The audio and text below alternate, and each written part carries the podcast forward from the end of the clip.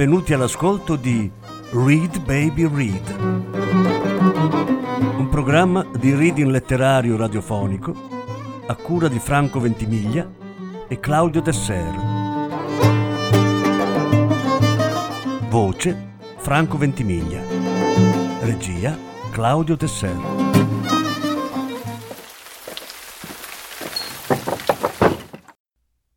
Viola di grado Fuoco al cielo. Ottava parte. Her father's voice, her mother's heartbeat, the orange color inside her eyelids, the sunlight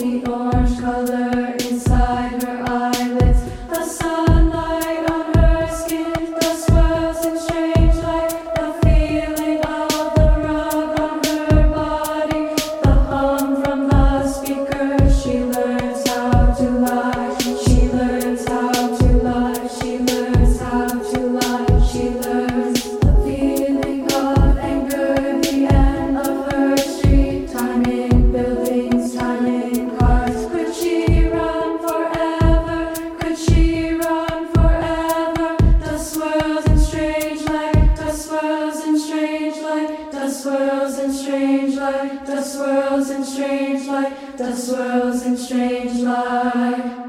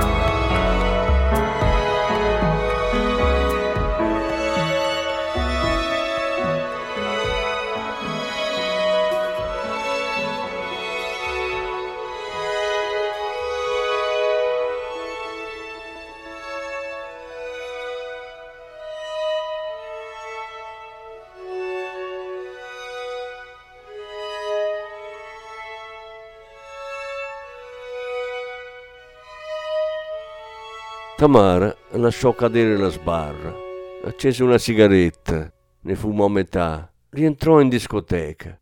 Sotto le luci blu e rosse, l'odore pungente di alcol puro e vomito, trangugiò una vodka, poi un'altra, poi ne chiese un'altra ancora, ma non aveva più soldi. Ricominciò a ballare. Puntò il primo che gli cadde sotto gli occhi. Era seduto da solo, lo sguardo basso sul drink. Le luci stroboscopiche gli pasticciavano il cranio calvo. Le bastò uno sguardo. Lui si alzò con un mezzo sorriso, barcollando. Si chiamava Joseph.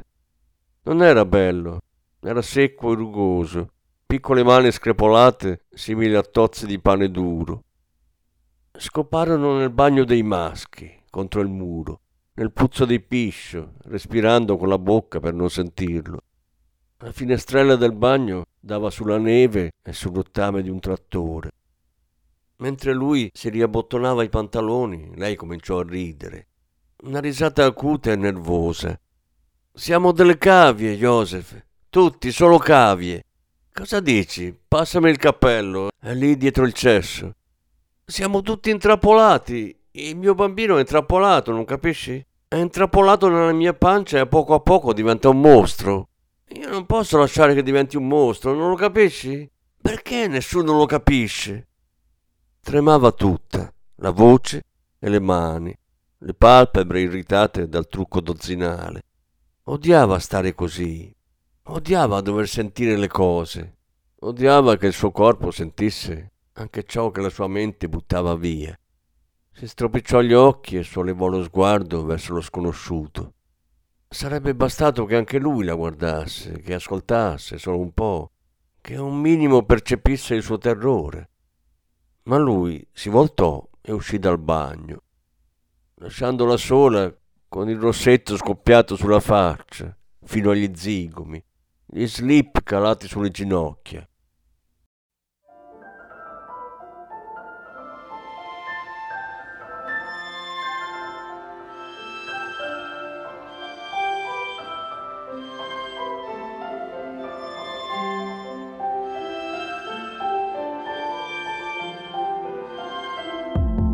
I'm your angel when it rains, dear.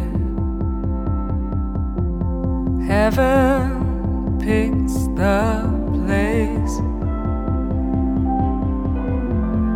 I'm a child in that way, dear.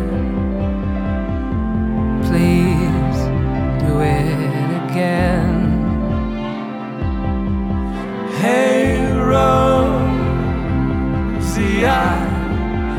Think I know just what the feeling is.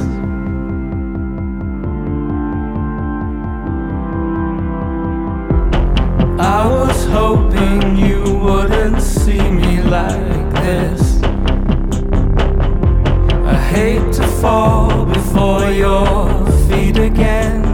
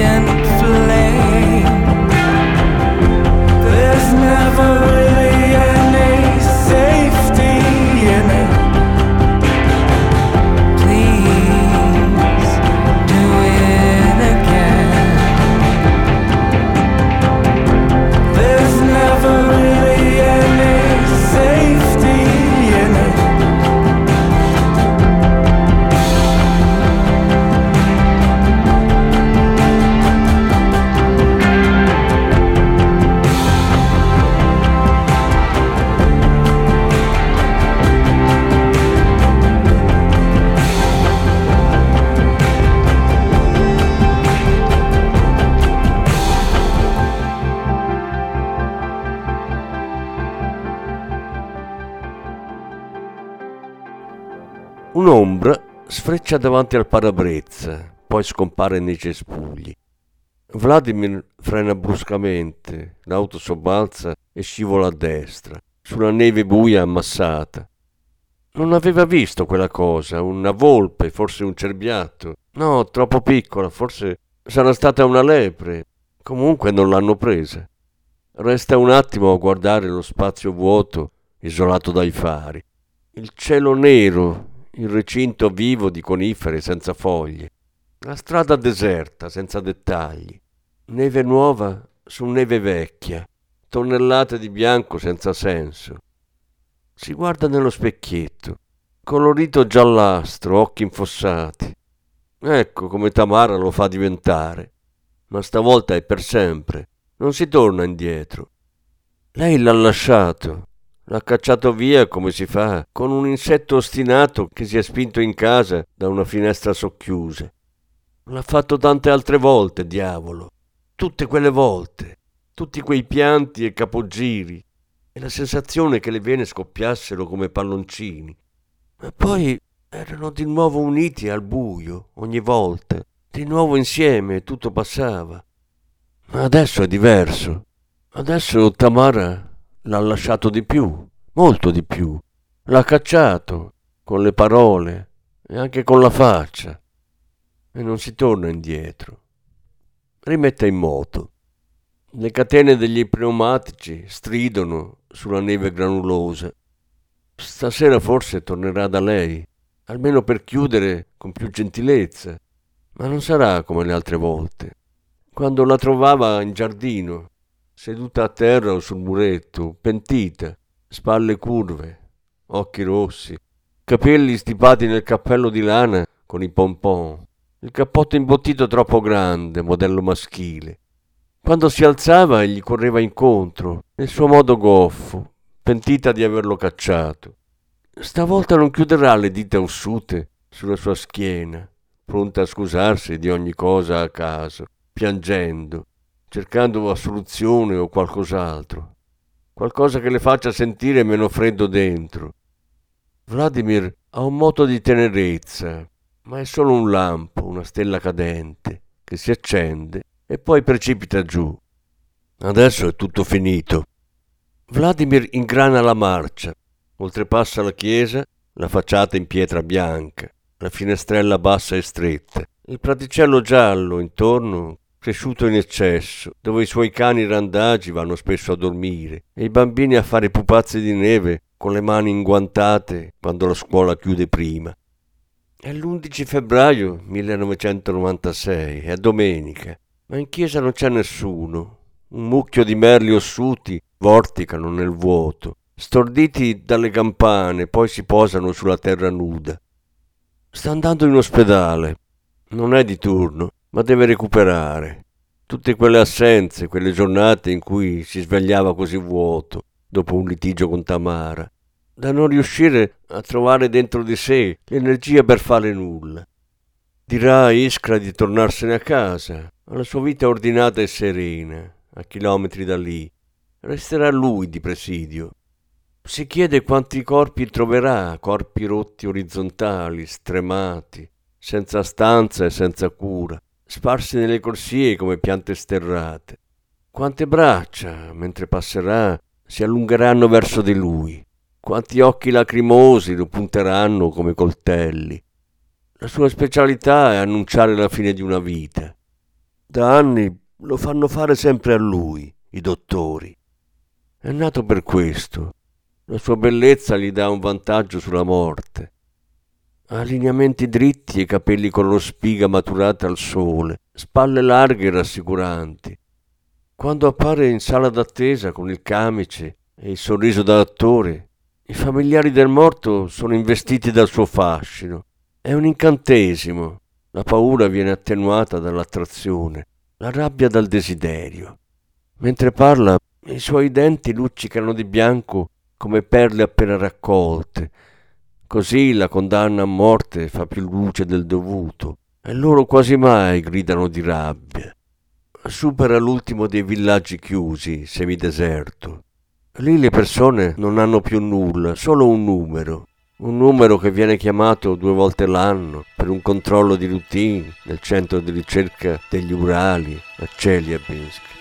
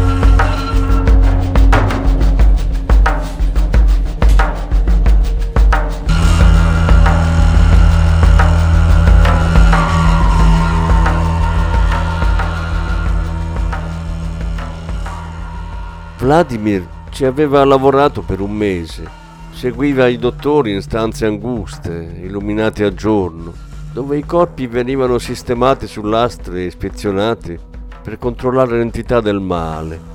Il dottore diceva sempre va bene così, non rispondeva mai alle domande. Ma perché questi controlli? Perché il mio bambino non ha le gambe? Cosa significa aplasia della vagina? Dottore, ma questa è una punizione del Signore. Cosa devo fare per farmi perdonare? Aiuto, mia figlia sembra un sacchetto vivo e le devo tirare fuori l'urina con le mani. Perché non mi dice nulla, dottore? Non poteva rispondere alle domande. Rispondere alle domande rendeva quei corpi persone. Invece doveva lasciarli così, contenitori seriali di organi e sangue, di patologie vasche in cui si sentiva ancora sguazzare il male, come una cosa viva, una belva segreta nell'organismo. Doveva lasciarli così, numeri. Aveva imparato. Numero 812, puoi tornare a casa, queste macchie alla pelle non guariranno. Numero 813, anche tu sei sterile, non tornare più. Numeri 8015 morti, 935 colpiti da malattie croniche, 28.000 colpiti in qualche modo. Numeri. Il 30% dei bambini nascevano ancora difettosi, malformazioni genetiche, malattie al cuore o al sistema nervoso, aplasia dell'ano o della vagina, mancanza di arti. Fino a quattro anni prima il male era astratto. I dati diagnostici erano mandati direttamente nei centri di ricerca in Giappone, Stati Uniti, Germania, Francia e Svezia. E alla gente colpita veniva lasciato un silenzio brutale senza risposte o motivazioni. Un silenzio che donne e uomini riempivano con le preghiere, inginocchiati al buio delle camere da letto, sgranando rosari in legno, lucidi come ossa vive, mormorando piano Signore, purificami, perché sono un peccatore. Signore, purificami, detergimi. O Re del Paradiso, Spirito della verità, che sei presente ovunque in tutte le cose, purificaci da ogni macchia e salva le nostre anime. O Signore senza morte, abbi pietà di noi. Vladimir li aveva visti quando faceva le visite a domicilio con il dottor Lazar, uno dei pochi che consentiva. Loro ricambiavano con regali di ogni tipo, cibo e sciarpe all'uncinetto, regali a lui e al dottore. Li ritenevano santi. In ospedale le madri gli consegnavano in ginocchio bambini urlanti e mutilati, ragazzine a cui avrebbero ricostruito la vagina se solo il governo avesse destinato fondi anche a loro, nel buco bianco degli Urali del Sud, dove la tragedia era segreta. Ne aveva visti tanti, umani con i volti tristi e consumati, che avevano visto il vuoto con la mente o con la carne. Ne aveva visti tantissimi, diabete, paralisi, ossa fragili e cuori invasati, gambe molli, bolle sulle guance, polmoni grigi guasti. I vecchi che i familiari lasciavano a morire nei rifugi malgestiti, su letti duri, senza catetere né cure adeguate a cagarsi addosso l'anima insanguinata. Solo nel 1992 l'Istituto di Biofisica per il Ministero della Salute in Russia aveva compilato un rapporto pubblicamente accessibile, un rapporto che informava finalmente la gente guasta degli Urali che il demonio era nelle loro ossa e nel loro sangue, che non c'era soluzione.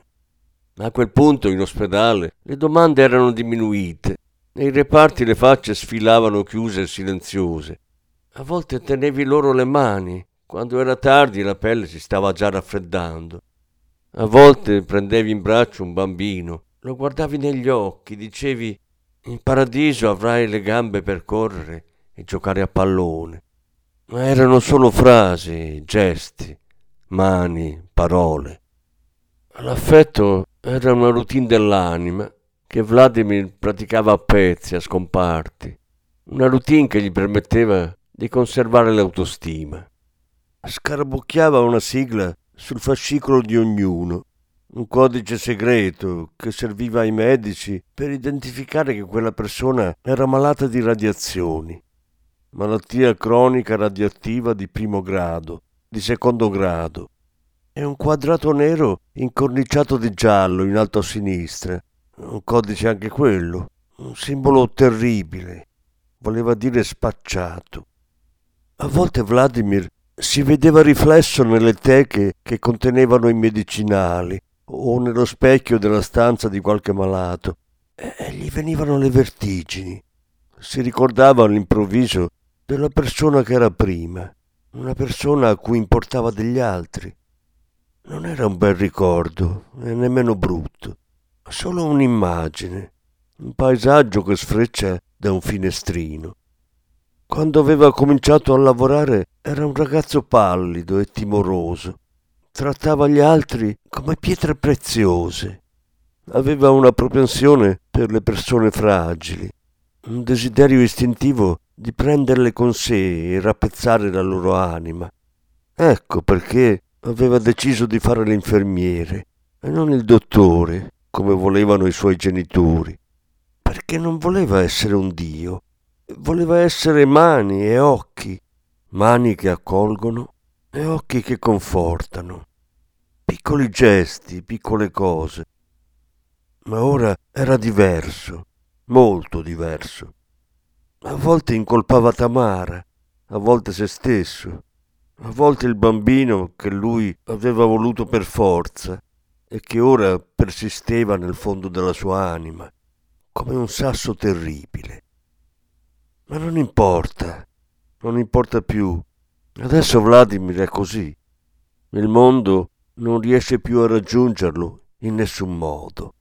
E la sua specialità è annunciare la fine di una vita.